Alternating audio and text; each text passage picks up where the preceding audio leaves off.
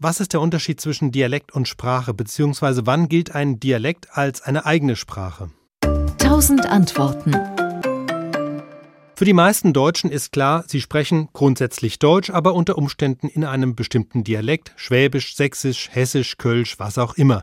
Und genauso selbstverständlich ist, dass zum Beispiel Niederländisch zwar eng verwandt, aber eben eine eigene Sprache ist. Interessant sind deshalb die Graubereiche dazwischen. Wenn wir in Norddeutschland bleiben, gilt auch das Niederdeutsche oder Plattdeutsche als eine eigene Sprache, die in Hamburg sogar auch als alternative Amtssprache neben dem Hochdeutschen akzeptiert ist. Das Schweizerdeutsch dagegen am anderen Ende des deutschen Sprachraums wird in der Regel nicht als eigenständige Sprache betrachtet, auch wenn es zum Beispiel in vielen Sendungen des Schweizer Rundfunks standardmäßig gesprochen wird und gleichzeitig ja auch in Aussprache oder den Wörtern so weit weg ist vom Hochdeutschen, dass es viele in der Bundesrepublik zum Beispiel kaum verstehen. In der Sprachwissenschaft gibt es aber keine ganz scharfe Definition für Sprache oder Dialekt, sondern eher verschiedene Merkmale und Kriterien, die man da anwendet. Und eins dieser Kriterien ist die Frage der Standardisierung. Es gibt Hochdeutsch als standardisiertes Deutsch, aber es gibt in der gesprochenen Sprache der Schweiz kein vereinheitlichtes Hochschweizerdeutsch.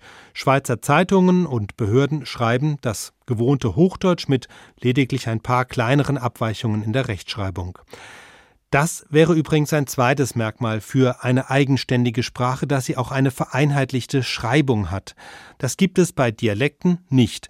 Es wird natürlich im Volksschrifttum, gerade auch in der Lyrik, in Dialekt gelegentlich geschrieben, aber das folgt dann keiner einheitlichen Vorgabe, sondern ist im Wesentlichen Schreiben nach Gehör und da sich Dialekte manchmal schon von einem Dorf zum nächsten leicht verändern, gibt es keine geregelte badische, pfälzische oder bayerische Dialektschreibweise. Man muss aber fairerweise sagen, die gab es bis zur frühen Neuzeit auch nicht für die deutsche Sprache insgesamt. So gesehen gab es bis ins Mittelalter hinein sowieso nur Dialekte und keine einheitliche deutsche Sprache. Aber das stimmt dann doch nicht ganz, denn es gibt noch ein weiteres Kriterium für Sprache, und das ist die gegenseitige Verständlichkeit. Das ist auf den ersten Blick ein wackeliges Kriterium, weil das extrem subjektiv ist. Also eine Kölnerin und ein Oberbayer, wenn sie ihren Dialekt richtig breit sprechen, verstehen sich nicht unbedingt, auch wenn es irgendwie deutsch ist. Ein Friese und eine Holländerin dagegen können sich unter Umständen sehr wohl verstehen, ebenso wie eine Italienerin und ein Spanier, obwohl sie verschiedene Sprachen sprechen.